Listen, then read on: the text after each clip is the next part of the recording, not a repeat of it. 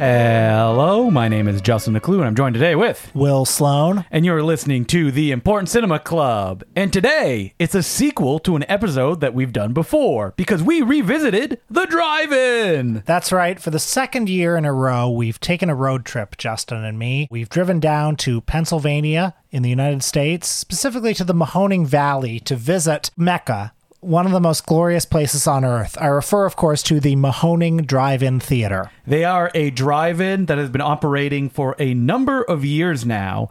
Like 99.9% all of the films that they show are on 35 millimeter. And I want to tell you something about this theater. Like, every time I think about it, I think, how can this exist? It doesn't seem possible that this exists. Not only does it show 35 millimeter, but every weekend they show a different selection of cult or exploitation movies. You know, everything from John Waters to Lucio Fulci. And they also do popular stuff like they'll show Teenage Mutant Ninja Turtles, and you know that gets the crowd in. They Because did an Ernest marathon once, I think. Could I you wish I imagine? could've gone to that. Could you imagine Ernest goes to jail on shimmering 35 millimeter film? John R. Cherry III's striking compositions, his his bold use of color. hundreds of feet high above us, uh, the way that Ernest no one ever thought would be experienced again. And like when this drive-in does screenings, you need to go to them because they may not happen again. You know, maybe they'll be popular and it becomes a yearly thing. But the one that we attended this weekend, we talked to the person who was in charge of finding the prints, and he said, "Listen, this is a tough one to put together, and you know, this is probably the last time it's going to happen." So a year ago, when we went to the Mahoning Drive-In, we saw their annual Schlockorama Festival, and I remember when Justin showed me the program for that. Like I, like my eyes popped out. of I, I turned into a Tex Avery wolf. I, I couldn't You're like, "Wha- wha- the man from Planet X, a whole day dedicated to the Three Stooges feature film? That, yeah, like last year we watched the Three Stooges in orbit and Have Rocket Will Travel on 35 millimeter film. And if you haven't if you haven't seen Curly Joe DeRita on 35 millimeter, you haven't lived. as the cars just stream out off to our right, as people realize, oh wait, this is not the Three Stooges thing I thought it was going to be. A whole evening of chasers. Well, this year we went to Godzilla Palooza. Raids again, which is their second time they've done a four-day Godzilla movie marathon. So we were there for the first three. We will report to you on the first three. And last year, one of the movies they showed was Godzilla 1985. the one that we went Yeah, to. yeah, which was one of the most perfect movie going experiences I've ever had. Could you imagine? We're sitting there on our lawn chairs, right in front, Godzilla 1985, Raymond Burr, the Dr. Pepper cans, you know, the the high tech animatronic 1985 Godzilla. Loved it. Couldn't get enough of it. You know, The only thing that could make it better is if they showed Godzilla versus Megalon, which I know is Will's favorite Godzilla movie. Well, I'll respond to that in a sec. We were there from Thursday, June 29th to Saturday, July 1st. That's right. We spent Canada Day at the Mahoning Drive. Didn't even notice until a guy was like, "Hey!" We were in a parking lot. And we were like, "Oh, what, what do we do wrong?" Hey, you guys!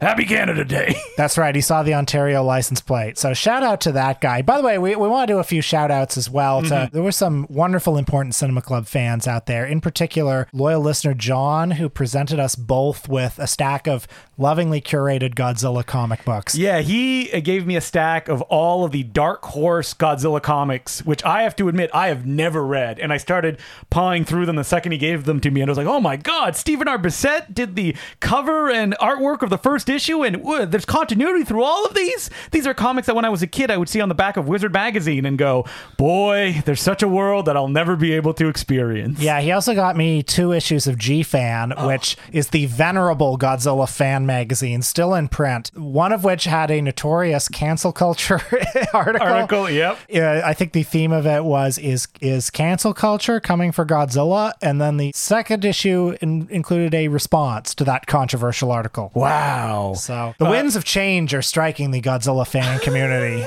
I was gonna say, if people want to bring us gifts, we open arms. Thanks to everyone else too who said hello, and I- Uh, we signed a copy of Important Cinema Club Journal. I think that one. was loyal listener Steven who presented that to us. Shout out to Steven. Thank you, everyone. We could not walk back to our car on the last night. Oh, people were like, Beatlemania. Justin, Justin, Will, Will, huh? Hey, yeah, okay. Man, you know, there are like three places on earth where we're greeted like kings. And Moturn Media, the drive-in. Yeah. If we want to hang around, maybe the TIFF light box. One or person will I guess the us. third one is when we do our screening series of the Fox. We had, we had to invent a third one Yeah, to be right. recognized. So Godzilla Palooza. So it begins Thursday, June 29th with us driving down. Let's give. Let's let's let's paint a scene, Will. well, we drove eight hours. And by that I mean Will drove because I do not drive. I felt a little bit like Chaplin in modern times when he's been on the assembly line for really long and he Wow. starts going crazy. We got something to push us through and just laughs on our face the entire time. Well, Justin, I may have driven for eight hours, but Justin did something even more heroic. He popped down he plopped down the five dollars necessary to get us a Smodcast membership. That's right. So we listened to hours and hours and hours of Kevin Smith podcasts, as well as many of his commentary tracks. But as we were listening, we'd be like, no, no, no, that's too far. Because, like, post Kevin Smith smoking weed, we Oh. instantly knew the difference, too. And, like, when we would start at the beginning, even in the first few dozen, I was shocked at, like, wow, this guy's really funny. It's I know. listening I, I couldn't believe it. I couldn't believe it. I've spent tw- I've spent 15 years disenchanted by Kevin Smith. so, Mm, So, you know, he So had it. back. Will he get it back now Yeah. that he's not smoking weed anymore? Well- Only time will tell. So Thursday, June 29th, we arrive at the Mahoning for a special, thir- they're all 35 millimeter. Why am I specifying that? A 35 millimeter presentation of Godzilla versus Megalon. Now, this is an important Godzilla film. This came late in the original cycle. It came out in 1973. It was for many years regarded as the worst Godzilla film. Like, can you believe that they made one that's as kiddie as this? Wait, would Godzilla vs. Megalon be considered the worst, or would it be Godzilla's Revenge, which is the clip show one? The two of them were definitely neck and neck in, hmm. in fan circles, but I think in fan circles, this one had the edge for a while. I don't think it's really this way anymore. no, I don't think so uh, either. But this one was also one of the most seen Godzilla movies because not only did it receive a wide theatrical push, oh, we listened to the commentaries that were on the DVD of these on the way there too. it also played on NBC mm-hmm. in a one hour time slot hosted by John Belushi in a Godzilla outfit. And the thing about this movie, it, it's weird that people would say it's their least favorite because it's very short. There's almost no fat on it. Once Godzilla shows up, it's just Godzilla shenanigans for the rest of the movie. Well, the other reason why Godzilla vs. Megalon is so widely seen is because for years it was assumed to be in the public domain. Almost all Godzilla films were assumed to be in the public domain, well, weren't they? I, well, no, this one in particular. I Okay, mean, because I remember going to my friend's house and he would have all of those VHSs, like the shoddily, like my child could do that painted covers. I mean, I think those were licensed, but, Really? but Godzilla versus Megalon was the one that every every shitty VHS company released this. Hmm. So I saw this one a million times as a kid. Godzilla vs. Megalon probably has the most iconic North American Godzilla poster as well, where you have Godzilla and Megalon fighting on top of the World Trade Centers. A scene that I waited with bated breath to happen and was shocked that it did not appear in the movie. That's right. The American distribution company was cashing in on the fever surrounding the Dino De Laurentiis remake of King Kong. And when the movie was released as well, it got such a big publicity push that they even had like wasn't it Godzilla for vice president because the Democratic National Convention was going on Yeah, when they they- were advertising the film? Yeah, yeah, they, they they capitalized on that. So Godzilla versus Megalon, as you mentioned, is a fat-free Godzilla movie. It's very no frills. There aren't a lot of characters. There's not a lot of I'm the kid in this movie, voiced by a man doing a voice. there's not a lot of mise en scène either. Oh man! So we're gonna talk about some of Godzilla's introduction in the later films we watch. This one was just a cut to him being like, "Huh, what's going on?" just like head and shoulders, no drama. Here's the plot. There's been nuclear testing, of course, and it has dis- disrupted the undersea kingdom of Seatopia. Ah, what a beautiful place Seatopia is. Just a you know pudgy white guy wearing a toga, being like, "We must destroy all of humanity." yeah, that's right. The Seatopians, this undersea kingdom, which also built Easter Island. That's a, hmm. that's a bit of lore. Even though that it doesn't really play into the movie, you would hope that like the Easter Island statue statues like get up and fight, but nah, none of that's happening. So they send their mascot, Megalon, up to the surface of the earth to destroy the planet. Here's the thing about Megalon. Looks cool. Doesn't look lame. Would you say any of the Godzilla villains look lame in your opinion? Or do you have too much affinity for any of them? The thing is, I like all of them. Yeah, because even someone like Gabara, people are like, ugh, I don't like that guy. Gabara looks silly, But I like him. I like him. He's a good guy. I mean, the one that people would probably hold up, who unfortunately in the films that we saw this weekend did not make an appearance, was my man Minilla. Minilla is the son of Godzilla, who, you know, he's a beta. Yes, he And, is. and his dad is an alpha. and he talks like this. Hey, how's it going? But I like Minilla. They're, mm. though, all, all kaijus are beautiful. yeah, that's right. So the protagonists, the human protagonists of Godzilla versus Megalon, are an inventor and a man that he lives with, his good friend. his his friend, and the son that they have together. Yes. which which is, by the way, I just want to say that's great. No judgment. No here. judgment at all. I think that's terrific. Yeah, do they say maybe in the Japanese version what the They're relationship probably is? brothers. I, Yeah, I'm It is assuming. not uh, said in the English version, to my knowledge. Yeah, they're just two confirmed bachelors with a son, and I think that's great. Mm-hmm. I, I I think it's wonderful. So the inventor has a robot that he's created called Jet Jaguar, Jet Jaguar. and Jet Jaguar is basically Ultraman, but he's got a big grin. Now, the best thing about Jet Jaguar, or at least it, not the best thing, the best thing is him, is his backstory, which it was a kid won a contest, designed a. There was a contest design a, a, Yeah. a robot for the new Godzilla movie. and so the kid designed the robot, and then they took it and completely changed it so it would look nothing like the kid's design. and apparently they showed the kid this on TV and he cried. yes, because he's like, this looks nothing like my design. But here's what I like most about Jet Jaguar, and this will give you some indication of the he kind looks like Jack Nicholson. Well, that, but this is the kind of movie that we're dealing with here. Halfway through the movie, Jet Jaguar stops obeying the orders of the, the two men. And the men realize, oh, he's programmed himself. Like, you know, the situation is so dire, he's programmed himself. And then he becomes 200 feet tall. and they're like, wait, how did he grow 200 feet tall? well, he must have programmed himself to do that. It's magic, man. Ah, let's not think about and, it. tha- and that's fine. That's indicative of the sort of movie we have here. Like the lore, you know, the internal logic, don't don't sweat it. Can we talk about a little bit that like a lot of cool looking kaiju's in these Godzilla films are such chumps. Like they go down like a like a sack of potatoes, is- including Jet Jaguar. Well, the one I know you're thinking of is the subsequent film Godzilla versus Mechagodzilla, where the whole movie is spent introducing King Caesar. like King Caesar's coming. King Caesar's he gets coming. a song, Yep. and then when he shows up, he just gets the shit kicked out of him. like so badly. and the same happens with Jet Jaguar. Oh yeah, like the monsters who end up being Megalon, and who's that coming from stock footage? It's Gigan from Your- Godzilla versus Gigan. Your two favorite guys, Megalon and Godzilla versus Gigan. So the last act of the movie is a fight between them in one corner, Jet Jaguar, and our friend Godzilla in the other corner. Okay, so let's just talk about Godzilla in this movie because he rules. He has He's so always much- like pumping his fists in the air. so much personality. This is, I mean, I'm sure you folks, well, maybe not, but many of you folks have seen the iconic clip of Godzilla sliding across the landscape on his tail. Oh man, we were like hooting and hollering when that was coming. We're like, yes, yes. So in Godzilla fan circles, the sort of This is the nadir of Godzilla. the boomer fan circles in particular, the ones who were like, you know, Godzilla's actually really serious. Godzilla's a, a metaphor for Japan after the A bomb. Mm-hmm. They're the ones who say that this movie disrespects the legacy of Godzilla. And I just think the world has room for many Godzillas. Yeah. And this guy I like. I'm gonna take Godzilla and Godzilla versus Mothra, and they can go watch it in a room and be happy. You get those two movies. this movie has a 45 second stretch where Jet Jaguar is getting his ass kicked by the two monsters. Like he's just literally on the ground and they're like kicking him. and then Godzilla, it keeps cutting back and forth between that and Godzilla, just pumping his fists. like Muhammad Ali, Yeah. you know, coming in, being like, I'm here, I'm here, I'm here, I'm here. and it keeps cutting to Jet Jaguar be like, oh, and then beating him up. Godzilla does so much cool, like float like a butterfly, sting like a bee shit mm-hmm. in this movie. Later on in the movie, when Godzilla, I think he's trapped in a circle of fire, right? That's Yeah, right. And he saves Jet Jaguar. cowers Yeah. for a little bit. No, Jet Jaguar saves him. And you see Megalon like slapping his ass. That's corner. great.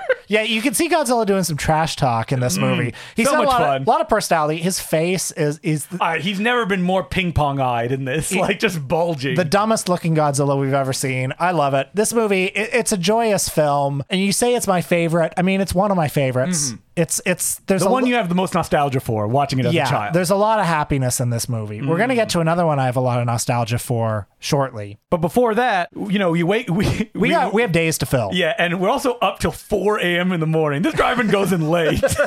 so, like, I think we got four hours of sleep each night where we would silently go to bed and then just go and then wake up and it's like, all right, let's get going. Where are we going, Will? We visited the house. If if you folks listened to our recent episode on Robot Monster, which had an interview with the great preservationist Bob Furmanek of the 3D Film Archive. Well, Bob Furmanek was very nice to allow us into his home. He has it, we drove to Clifton, New Jersey and visited his home. And he was so nice. Like, Couldn't have been nicer. yeah, so full of stories. Did we get him talking about Sammy Petrillo within five minutes? We did. Yeah. So so for us and a couple of our friends, we went into the basement and saw his home theater. And his home theater is two full sized 35 millimeter projectors.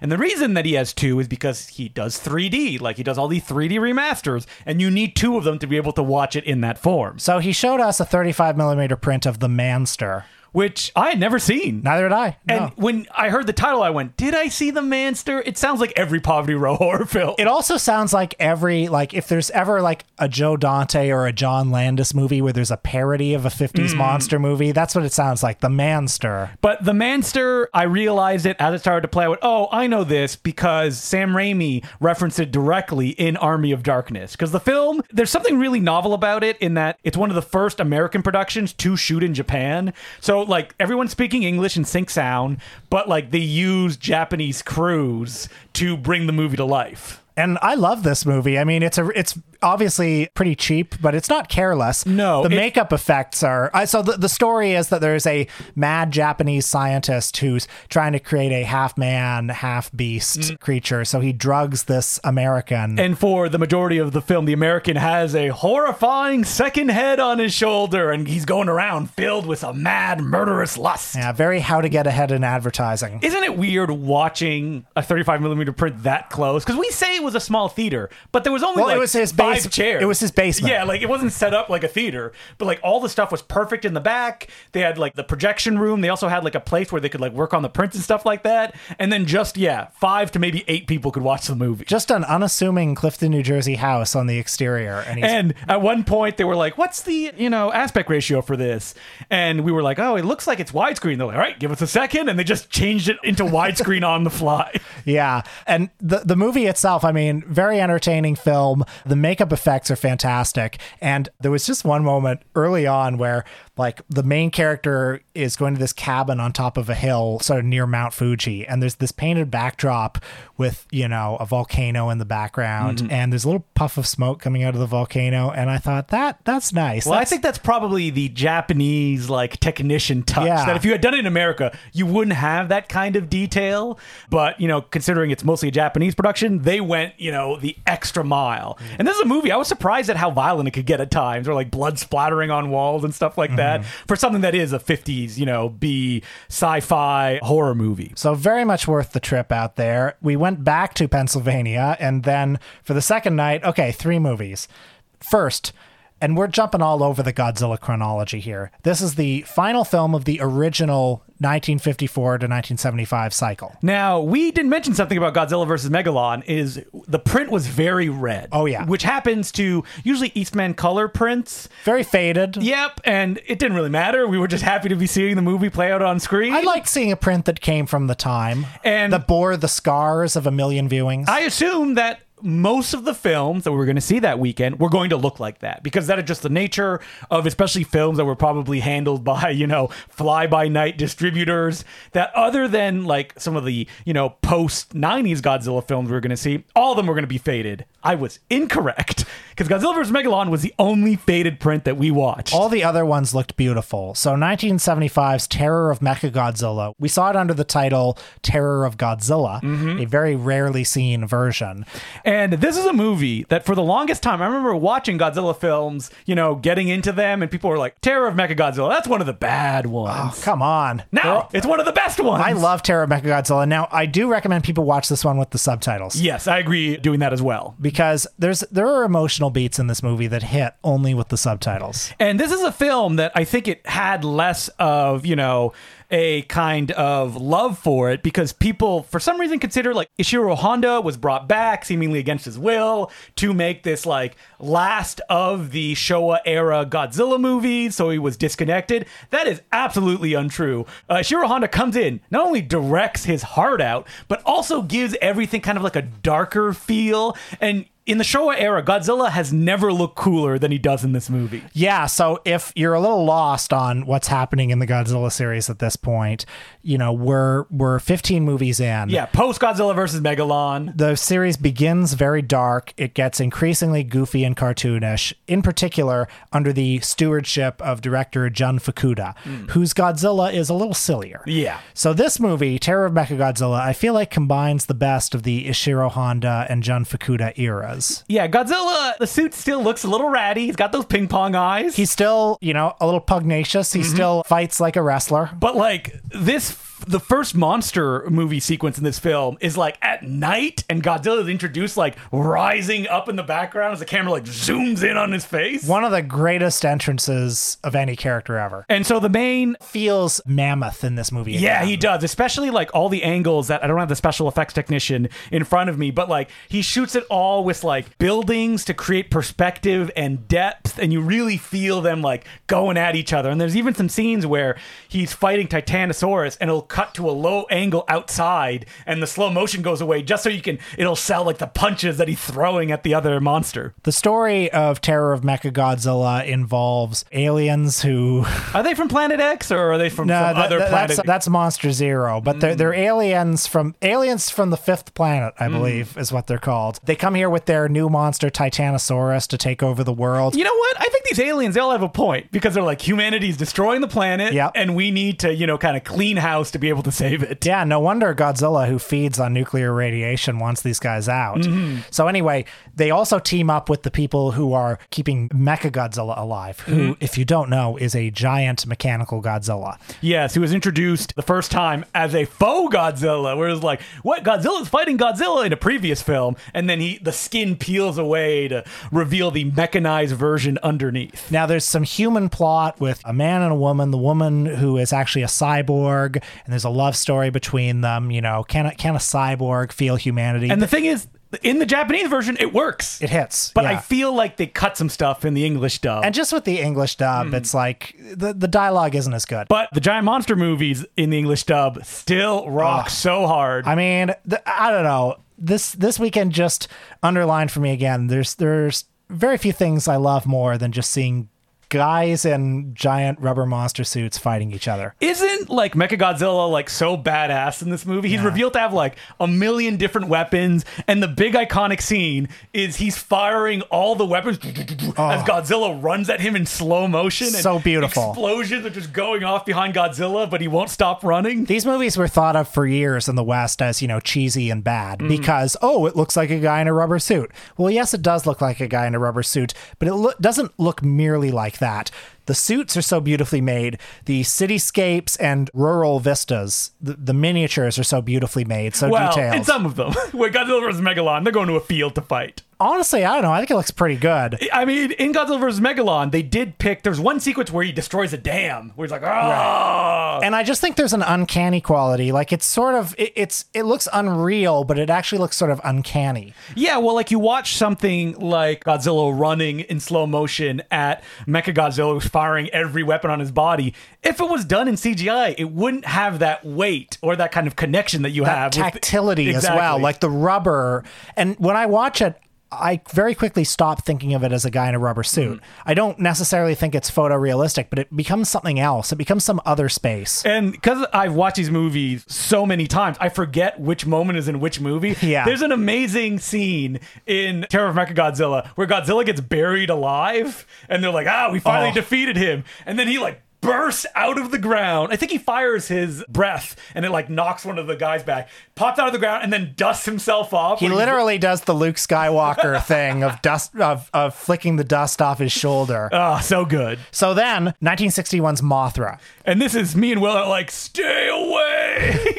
This comes from early or earlier in the giant monster cycle. Ishiro Honda, the guy who originated this whole thing, once again directs.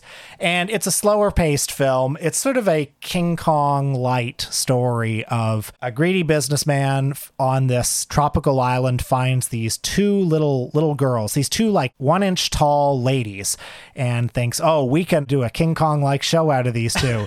In the same case of King Kong, it's like, what is this show? like, what are they gonna do? Eh, well, in this one, they sing. They bring them out. They wear little costumes. Masura, Masura, and it turns out they are they are psychically connected to Mothra. Now, for most of the movie, Mothra is merely an egg, Mm. but then it hatches and it becomes Mothra. Or does it in a larva form, and That's then it turns into an egg, and then it becomes Mothra. I love Mothra, but every time Mothra shows up in any other film that's not Godzilla versus Mothra, which I think is amazing, and does a lot of the moves that the original Mothra does, but in a more kind of advanced way, I kind of go.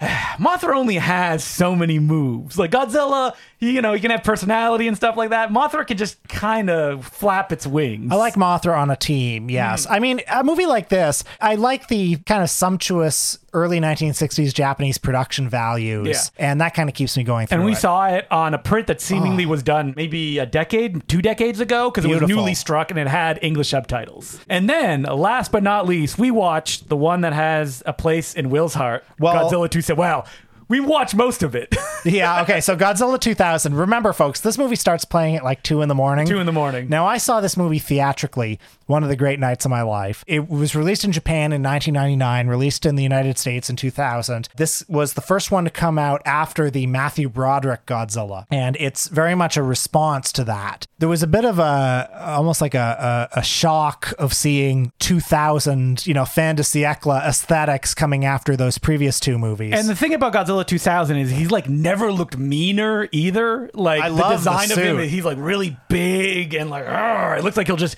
chomp you up and eat you. most of the Godzilla movies are connected to some sort of timeline. Like there are many, many different multiverses, mm. to use the parlance of our times. But this one i- is sort of a drift. Every Millennium series is. Every Millennium movie, the only film that's come before it is the original Godzilla. But this is the only one that doesn't explain that. This mm-hmm. one starts with Godzilla's rampaging again, and we don't know which other movies are canonical or not. He's just rampaging. I actually like the opening where you, there's like a team of people that are like Godzilla Uh, predictors and they're chasing after Godzilla. There's a bunch of Jurassic Park shtick where Godzilla breathes right into their windshield. Then they have to back their car up through a tunnel as Godzilla's smashing through it trying to squish them. Godzilla 2000s is a very back to basics Godzilla movie where it has one of the most ordinary plots of them all. There's a, the team of the Godzilla researchers, the kind of independent Godzilla researchers, the grassroots ones who are like, no, we can't kill Godzilla. We have to study him. And then he's up against, you know, the establishment and the military, Generals. you know, and, and that, that mean guy Katagiri who just, just wants to kill Godzilla for the sheer sadism of it pretty much. Now, I'm going to be 100% honest that I'm like, woo, yeah, Godzilla 2000. This is so much. What? Hey, where'd the monster go? It's already been defeated. You don't like oh yeah that that happened that happened to me too. Well, the other thing that happens in the movie is there's an alien spacecraft that comes. Yeah, so every time I watch Godzilla 2000, I always forget there is a monster that Godzilla fights in it. It's because he's so boring. Well, there's a 30 minute stretch where everyone's basically just like, "What's this flying saucer? Mm-hmm. What's the flying saucer?" And then at the very end for the big fight scene, it turns into the one and done monster Orga. Yeah. So it's 3:30 by the time we get to this, and the whole final fight we were both fell asleep for. It was so cold at the drive-in, oh, and. I, I was in shorts and a t-shirt. I was like, oh, oh, I literally don't even remember falling asleep, sitting up in my chair, but I remember waking up right as Orga was decapitated. and and I feel I feel bad about this because I actually love the final fight in Godzilla mm-hmm. 2000. It's got one of the best cityscapes we've ever seen in one of these movies. we're human beings. We're human Will. beings. Like, but I woke up to hear the famous dialogue at the end. yeah, we did see that. Why does Godzilla keep protecting us? Maybe it is because Godzilla is inside each one of us. And you also have the main general going, Godzilla! Right before he's smushed to death. So, a very successful night. Now, the next day, Saturday, July 1st. We did a lot of flea market shopping. So, first of all, we went to Quakertown Farmers Market, which has this incredible video store in it, a beautifully curated store that has so much like out of print and weird stuff. I believe it's called Video Bonanza, and I saw images of it online. I went, oh, it'll be like just, you know, whatever people donate, they just throw it on the walls. You walk in, like most flea markets, and you can take it. No, this is a beautifully curated store with like the most obscure sections. You want some Joe Estevez? They have it with a little drawing of him, and basically every actor you can imagine, every direct. They had a Larry Cohen section as well. Sure, a video nasty section, you know, a sort of WTF section. Mm-hmm. And they seem to get new stuff in stock. Like they are a video store. They don't rent videos. And so they had new stuff like Arrow, they had some Vinegar Syndromes, as well as like old, dusty stuff that you get for like pennies on the dollar. They had a deal where it was like buy two used one, get two free. And it's like, yes, please. I that is exactly my kind of store. So that actually genuinely surprised me that something existed like that and was very popular when we were visiting just in the middle of the day, too. we also visited a store called the Archive. Now, mm-hmm. what is the Archive and where is it? So the archive is in Lansdale, Pennsylvania, and as we drive around, I always look of like, all right, what are some used bookstores that we can, you know, check out? And I always try to make sure that like there's a specific kind of used bookstore that I'm looking for, which is quantity, and that the people who like just throw it on the floor, like we don't know what this is, just you know, grab whatever you want. We want stacks and stacks and stacks of paper and magazines with the barest sorting system. Yeah, if it, they say, "Oh, all of our stuff is available online," I'm like, "No, thank you." That means you're not going to have anything that I want because probably what I want is either too expensive or is not worth your time. Or we want it we want it in a place where it's not going to be picked over by mm. everyone. We want it in some like town in Pennsylvania where only the real freaks go there. that like it looks like suburbia. You drive up and there's just a big warehouse, and they're only open I think three days a week. Nothing fancy about the warehouse, and this place is heaven. Oh well, we went in. We don't want you people going there, by the way, because if we ever go back, we don't want it all picked over. well, we'll spend about an hour, and then you went, I- "I'm done, man. I-, I can't. Like, I'm gonna buy too much stuff." I was having an almost mental health crisis because you pointed to me the section where they had a ton of copies of Leonard Maltin's old zine, Film Fan Monthly. so many of like triples and quadruples, And like I was almost hyperventilating because I was like, "What? I, I, I, I need all of it. I, I, I can't afford all of it, but I need all of it." And then Will smartly left while I went through 30 long boxes of comic books, just flipping through all of them. Justin found me the official comic book sequel to Plan Nine from Outer Space, And we were like, wait a minute, the official sequel? I bet you There's his name, Wade Williams. "That's right, came out 30 years ago." you even got some cool lobby cards too. They had lobby cards, they had tons of stuff. Old Western. Yeah, I got the original, I got sheet music from the hit Jerry Lewis movie and Dean Martin, The Caddy, for That's Amore. Wow. And you also got a Mabel Normand lobby card as well. I got a little brochure for the 1918 film Mickey by Mack Sennett. you know, I don't want anybody listening to this. You know, we've told you this exists. You're not allowed to go. Don't now. go. And if you do, if you find anything good there, send it to me. I also feel that like new stuff comes in every week because they clearly just buy lots of stuff and then put it out on the floor. But we couldn't shop all day. No, we had to go back to the Mahoning for one more triple feature. Well, we actually, man, people are like, how packed were your days? We did go back to the theater where the Blob, the original one, was shot to see Jaws on 35 millimeter. But if you want to hear more about that, you're gonna have to listen to this week's Patreon episode. Correct. So we went back for one last triple feature. So we begin with King Kong versus Godzilla. Now, this 1963 film, well, came out in 1962 in Japan, but in 1963 it was released in America in the most butchered version a Japanese monster Now, movie has ever been released put in. this one out, right? Because That's that's right. Because that's the novelty about Godzilla versus King Kong is that Universal. I think isn't it on the Criterion Blu-ray? There's only the English dub on it. There is a Japanese version as a special feature. Right, it's standard definition. It doesn't look very good. And this English dub, this is the first Godzilla film that I think I was aware of beyond my excitement and the idea of Godzilla when I was a kid. And I remember my friend giving me a VHS tape, watching it, and me going, This is so boring. I don't like this. And, you know, I'm more mature. I've seen a lot more. And I realized, oh, you know, I didn't know what I was talking about. Watching this version, driving there, Will was like, Hey, aren't you going to be excited of the guys interrupting the film every 20 minutes? And I was like, Oh my God, every 20 minutes. It's every seven minutes. So, for those of you who don't know what we're talking about, in its original Japanese version, King Kong vs. Godzilla was basically a media satire that also was a giant monster movie. All of the media satire is taken out. It's it basically follows the same plot as the 1931 King Kong, but with a Japanese twist, making fun of some of the Japanese trends of the day in like TV advertising. All that's gone. What's in its place, Will? An American newscaster. Well, multiple boring Americans. There's one American newscaster in particular who is constantly just saying saying to the camera things that have just happened. There's a American scientist who comes on and holds a children's dinosaur book and keeps calling Godzilla a dinosaur. He's not. He's a he's a radiated lizard. Well, not according to the 90s Godzilla movies where they go back in time and meet the dinosaur that would become Godzilla. Okay, but in this timeline he's not. He's not. And I know a lot of people have a lot of nostalgia for this American version. I kind of do. It's so bad, those segments. It's awful. It like stops the movie dead, like in the middle of fights. I'm like, what the? What? This is a testament to how racist America is, is because they had a movie here where King Kong fights Godzilla, and they were like, well, we need to put at least one white guy in it. And not just any white guy, the worst white guy of all time. like the, the most. sitting on what seems like a porno set that it's about to break out. The Raymond Burr scenes they put into the first one are Citizen Kane next to this. well, they don't even try to like make it interact in any way. It doesn't even make any sense. What are we watching? Like a news broadcast? All Like right. Guy talking? Enough of this. Let's talk about our friends King Kong and Godzilla. Okay, so all the monster stuff this time, I was a little, you know, soft on it when I watched it when I did my, you know, Godzilla marathon. Watching it this time, I'm like, all this monster stuff is so good. I love all of it. Four star movie in my book now. Oh man, I, well, if it was just the monster scenes, it'd be a five star movie for me. I mean, King Kong in this movie, Looks like shit. Yeah, that's the common consensus. And he does, but I love it so much. I, I, I love him too, and I love the way you know he beats his chest. And he does double takes by blinking. He's like, whoa, whoa, whoa, what? And then the Godzilla suit in this movie is really cool and looks very unlike what we've normally seen It's cat like. Yeah, He's it- got it- very thin eyes. That's right. And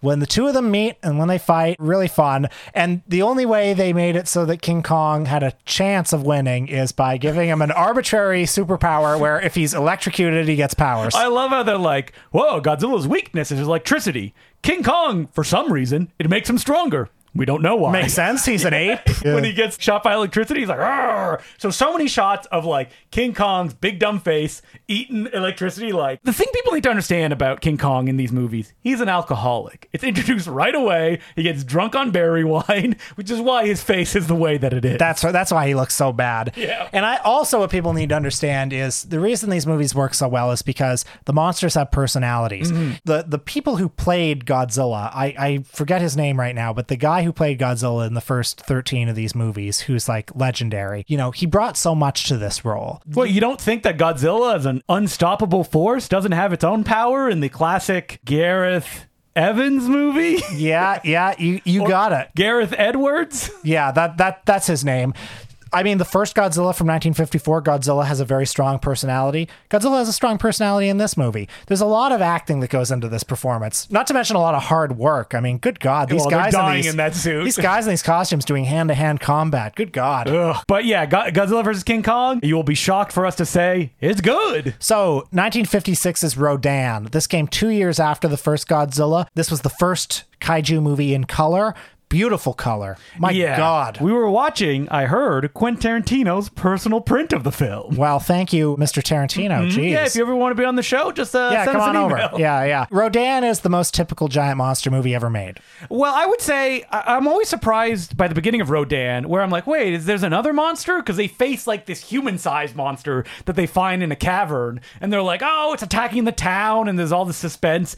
But what happens about 45 minutes into Rodan is that they go, hey, you know these characters you've been following? Forget about them. We're just gonna see stuff explode, and Rodan kind of going through the buildings and making it kind of you know disintegrate with his wings or their wings. That's right, because there are two Rodan. Rodan is plural. Mm-hmm. And there's some other weird edits in this movie that like I don't feel help the movie very much because I remember the Japanese being a little sad when Rodan dies or the two Rodans die at the end. Well, we watched the dubbed version, which adds a lot of narration. oh yes, where they're like, and then I was wondering what's going on with Rodan right now. Rodan's a big pterodactyl, and because he's not fighting another monster in this, or because they are not fighting other monsters in this movie, a lot of it is just the city destruction, which is very cool and plays to a lot of director Ishiro Honda's strengths. He's very good at you know, conveying a sense of awe and scale in these monsters. It's a different kind of enjoyment, you know, watching a guy in a rubber suit destroy, you know, little miniature cityscape than watching two monsters go at Hmm. it. But it's beautiful. And and the end of the film, you know, moved me a little bit. Mm, where the Rodans fly into the volcano, dooming themselves. They'll be back. Well, one of them will be back because A- we never a- got double Rodans after that. A Rodan will be back. And finally, our experience at the festival ends with one of the later Godzilla films, one that's commonly regarded as one of the better of the post 2000 Godzilla films. That's 2001's Godzilla, Mothra, and King Ghidorah, Giant Monsters All Out Attack. And so the gimmick of this one was Godzilla is the villain of this film. This movie is directed by Shusuke Kaneko, who came to prominence in the 90s when he revived the Gamera series. Now, Gamera was the knockoff imitation of Godzilla, a, a rather disreputable monster. He was a giant flying turtle, the friend of all children. I love Gamera. You love Yep, Gamera. I love Gamera. But he was regarded as trash. He was mm. regarded as a, a cheap imitation.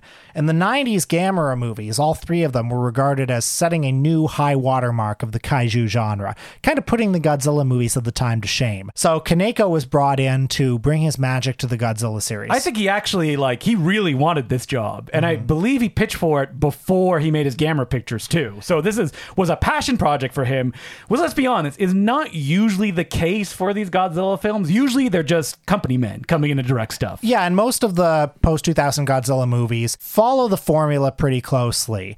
I mean, some of them are very entertaining, but this one, I mean, this one also follows the formula, but it does some interesting things within the formula. Yeah, so King Ghidorah is now a good guy in the movie, which is not usually the case. Well, probably the most unusual thing is Godzilla is made, you know, he's not just a nuclear powered beast, but he is the actual physical embodiment of the souls of the Japanese soldiers who died in the Second World War. I, I don't even know if it's just a Japanese soldier. I think it's any Japanese person who died in the Second World War. and their souls are angry at how modern Japanese society has forgotten the sins of the past. And so Godzilla in this movie, for the first and only time, is portrayed with milky white eyes. And he's evil. He's hmm. he's the most evil ah. he's been since the first movie. He's not just evil. He's just he, he's having fun. He's killing sadistic. people. Yeah. There's a famous scene in this movie where there's a woman earlier on that was making fun of Godzilla, and a building toppled over onto her, and then she's in the hospital and she hears Godzilla walking by, like boom, boom, and she's like, "Oh my God, Godzilla's here!" And then Godzilla, boom, boom, walks past her, and she goes.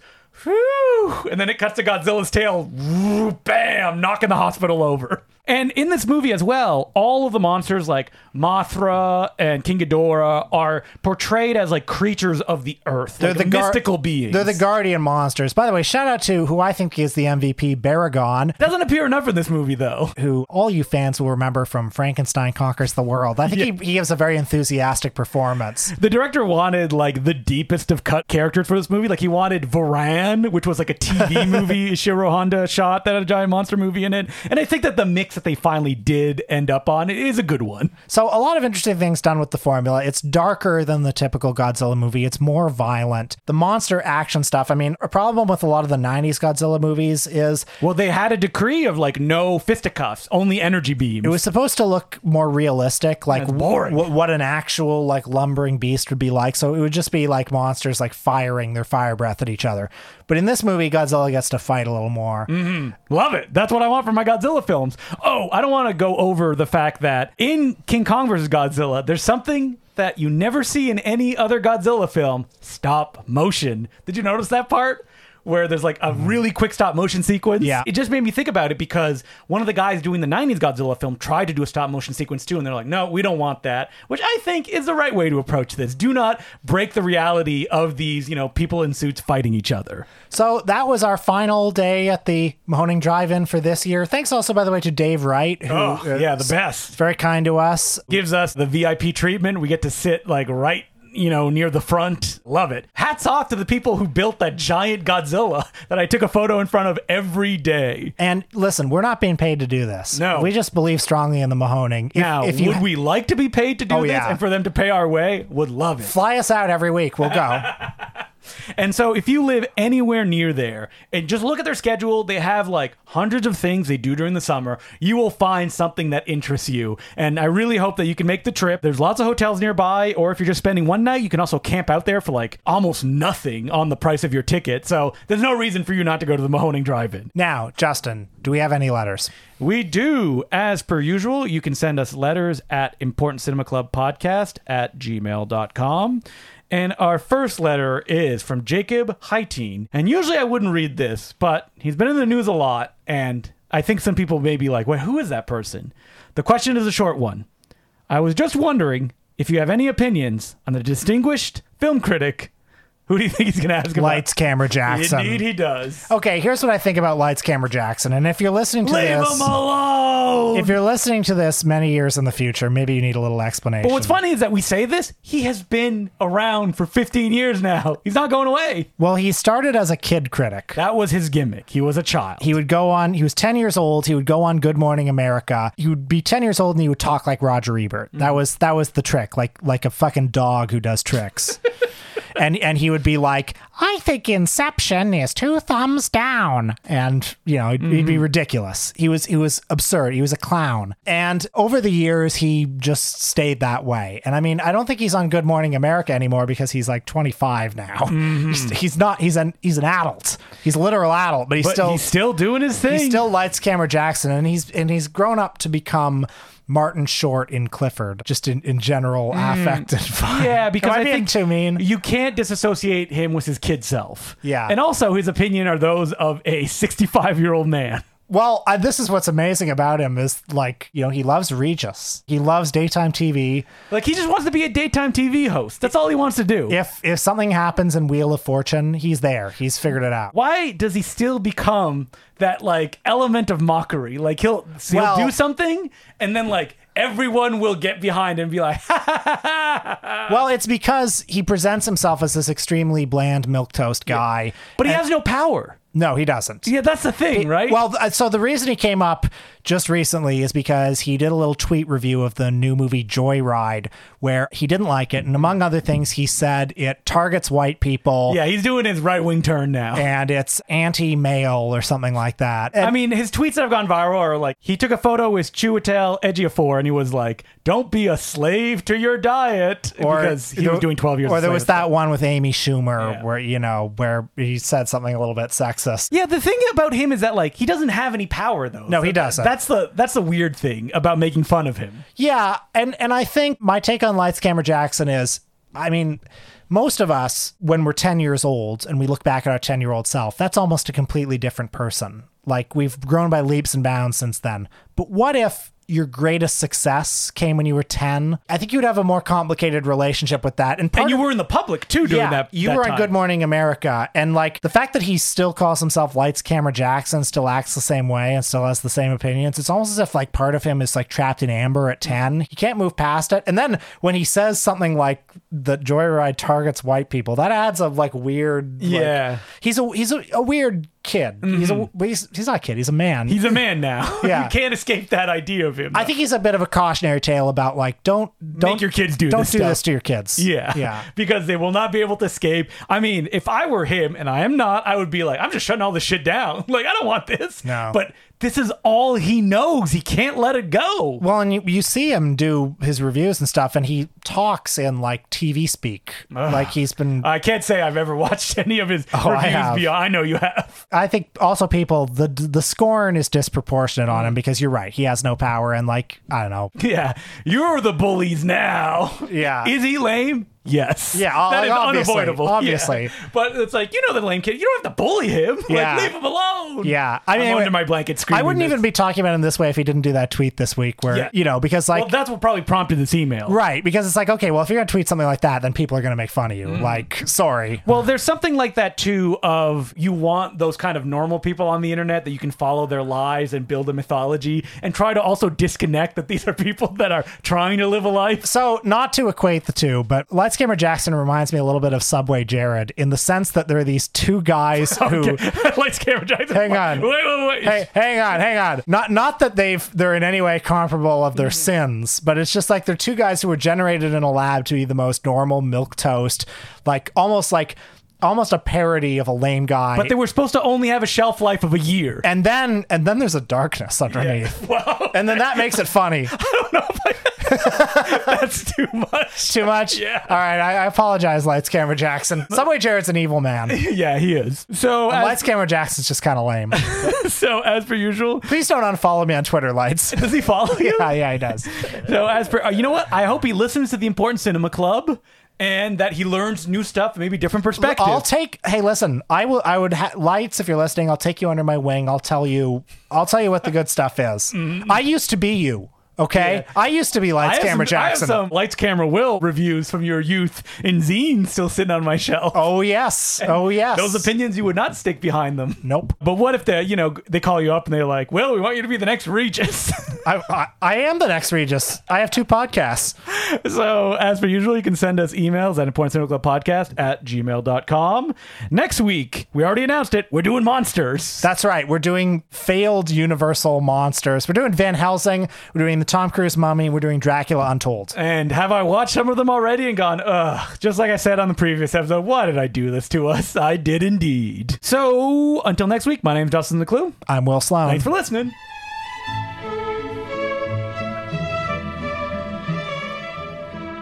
The Blu ray revolution has allowed us to see films in ways they were never meant to be seen, Will. For example, we have finally been able to watch, in the best looking version until they do a 4K remaster, the classic Sammy Petrillo film, Shangri La. That's right. So, Shangri La is a movie from 1961. It is one of many nudist camp movies to come out because the, the Explain it to people that may not know. So, before hardcore pornography was legal, long before it was anywhere close to being legal, the Supreme Court in the United States made a ruling that nudism per se was not obscene because it was a lifestyle. People practiced it, and you could technically depict nudism. Well, that opened the floodgates. They're like, well, we're going to see hundreds of nudist films. Dozens, perhaps even hundreds. and you need the most unattractive man in the world. Ah, I'm just kidding. Sammy Petrillo to be your guide through one. Well, if you've seen any of the nudist camp movies that were made in the 50s and early 60s, they follow a very similar formula. You, you've got these sort of documentary-like shots of just, you this know, is what the nudist lifestyle is like. and you couldn't show pubic hair, so you'd see breasts and butts, and you know the the bush would be strategically hidden. well, I caught some in this movie because this is some? a low rent uh, well, you were you were looking close. I was. and there would always be a sort of geeky beta male who'd be The like, who, yeah, who'd who'd be like, "Whoa, how did I end up here?" And so we were able to watch it as part of Kino Classics and Something Weird, Forbidden Fruit, the golden age of the exploitation picture, which we've talked about. This is volume 14. That's right. The main film on this Blu-ray, which you can and should buy, is called Nudist Life. Shangri-La, which runs just over an hour, is a special feature. And if you don't know Sammy Petrillo, and you really should, if you're listening to us, you really should know who Sammy Petrillo is. There will be a test. Sammy Petrillo was hired by Jerry Lewis at the height of the Dean Martin Jerry Lewis phenomenon to play his son on an episode of the Colgate Comedy Hour. He was like 16 years old, and he was a dead ringer for Jerry, could do an impersonation of Jerry. And Jerry put him under contract, probably hid him away so he couldn't get any work. And Sammy Petrillo said, Nuts to this. I'm going to go strike out on my own. He teamed up with an Italian singer named Duke Mitchell, and the two of them appeared in a Martin and Lewis ripoff film called. Bela Lugosi meets a Brooklyn gorilla. And Jerry threatened. History was made. Yeah, Jerry threatened to sue. The movie came out. Mitchell and Petrillo didn't really last, but they each had their own careers, and Sammy Petrillo became a mainstay on at the bottom of the bill of every burlesque house in America. Go on Facebook, follow the Sammy Petrillo Facebook group, and you will get a new post of newspaper advertisements every single day. I mean, that's Shangri La, is what that is. That Run Facebook by group. the Drew Friedman, who loves Sammy oh, Petrillo. The great Drew Friedman. So this movie, with- Wait, we actually got a Sammy Petrillo story that I don't know if you had heard this when we were right before the Manster. Robert Furmanek was like, "Oh yeah, there was a show where Jerry Lewis was on, and they showed a bunch of clips, and one of them was of Sammy Petrillo." they, they thought it was Jerry. Jerry, and when they came back, the host was like, "That was not you, Jerry Lewis. Someone seemed to be have made a mistake." And, J- Jerry was like, "Oh yeah, it's fine." But then I think Bob was like, "Yeah, behind the scenes, there's probably like, oh, what the hell?" So the plot of Shangri La is that Sammy. the plot. Sammy plays a night watchman. And he, At a the- zoo? at the zoo, there's a guy in a gorilla suit, and he's recounting his his life. Well, so this film, the credits, I was like, oh, I was like the Vince McMahon meme because it was like produced by Dick Randall. I'm like, yeah, Dick Randall, a famous trash auteur who would go on to make a bunch of. I get Spanish exploitation. Like he was all over the Well, place. Well, Dick Randall's big production was he produced Pieces. yeah, pieces With its famous tagline, You don't need to go to Texas for a chainsaw massacre. He also produced some of the Bruce exploitation movies with Bruce Lee. And in this one, Sammy Petrillo in doing his like full Jerry thing. I gotta say, Sammy, he's kind of aged out of looking like Jerry at this point. He's more on the Steve Buscemi spectrum.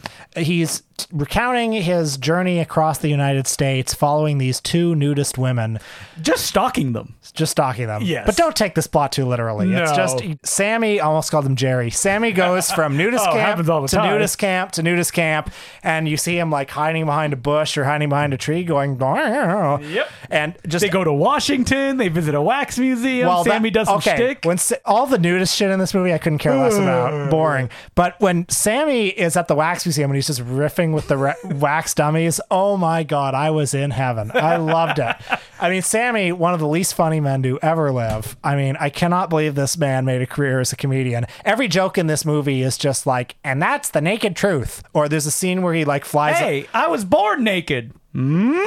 And it's like, oh, I heard this joke four times in this movie. There's a scene where he flies a plane and he says, "I must have just been plain crazy." That's and then there's a long pause for the laughs. Well, that's because Sammy, you know, toured. He, he performed this, so he knew where the laughs were. And there's a long sequence where we just watch a water show, and Sammy is very awkwardly inserted into it, where you see like, you know, whatever stock footage they have of the water show, and then it'll cut to Sammy on a boat being like, "Whoa!" as if he's water skiing. I mean, you like this movie. I love that- those admit, moments. admit you like this movie. Yep.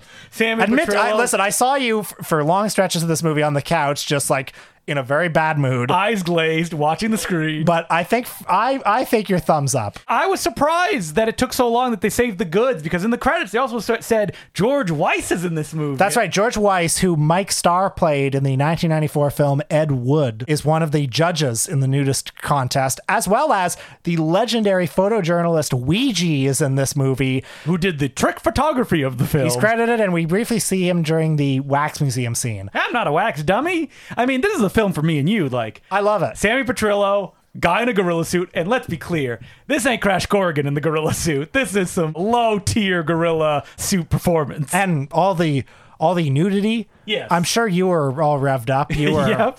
You know. I mean, it gave me there was no lubricant left in Toronto. a good refraction period to that. You know, you see that nudity, and then Sammy shtick for like 40 minutes, and then more nudity. yeah. You know, we So- were laughing. Listen, Shangri La. It has 18 logs on Letterboxd right now. Only 18. Let's get it up there. By the end of the week, I want to see 30 logs. You, if you love us, Yeah, people are dumping a, uh, dumping a log. It's called Shangri La.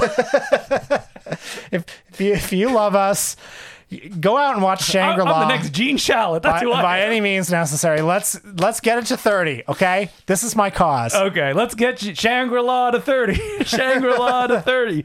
Now, are there any other Sammy Petrillo left, though? It's been basically covered. Shangri-La, Keyholes Are for Peepin' was put out as p- part of the Doris Wishman set. Well, supposedly Sammy Petrillo had a movie that he shot that was never fully edited. Oh, wow. Called The Other Side of Sammy. Yeah, it's called Gas is Best, and it's about a flatulent superhero. So, listen, let's raid the archives. We got to get this movie. That is the day the clown cried for the real connoisseur.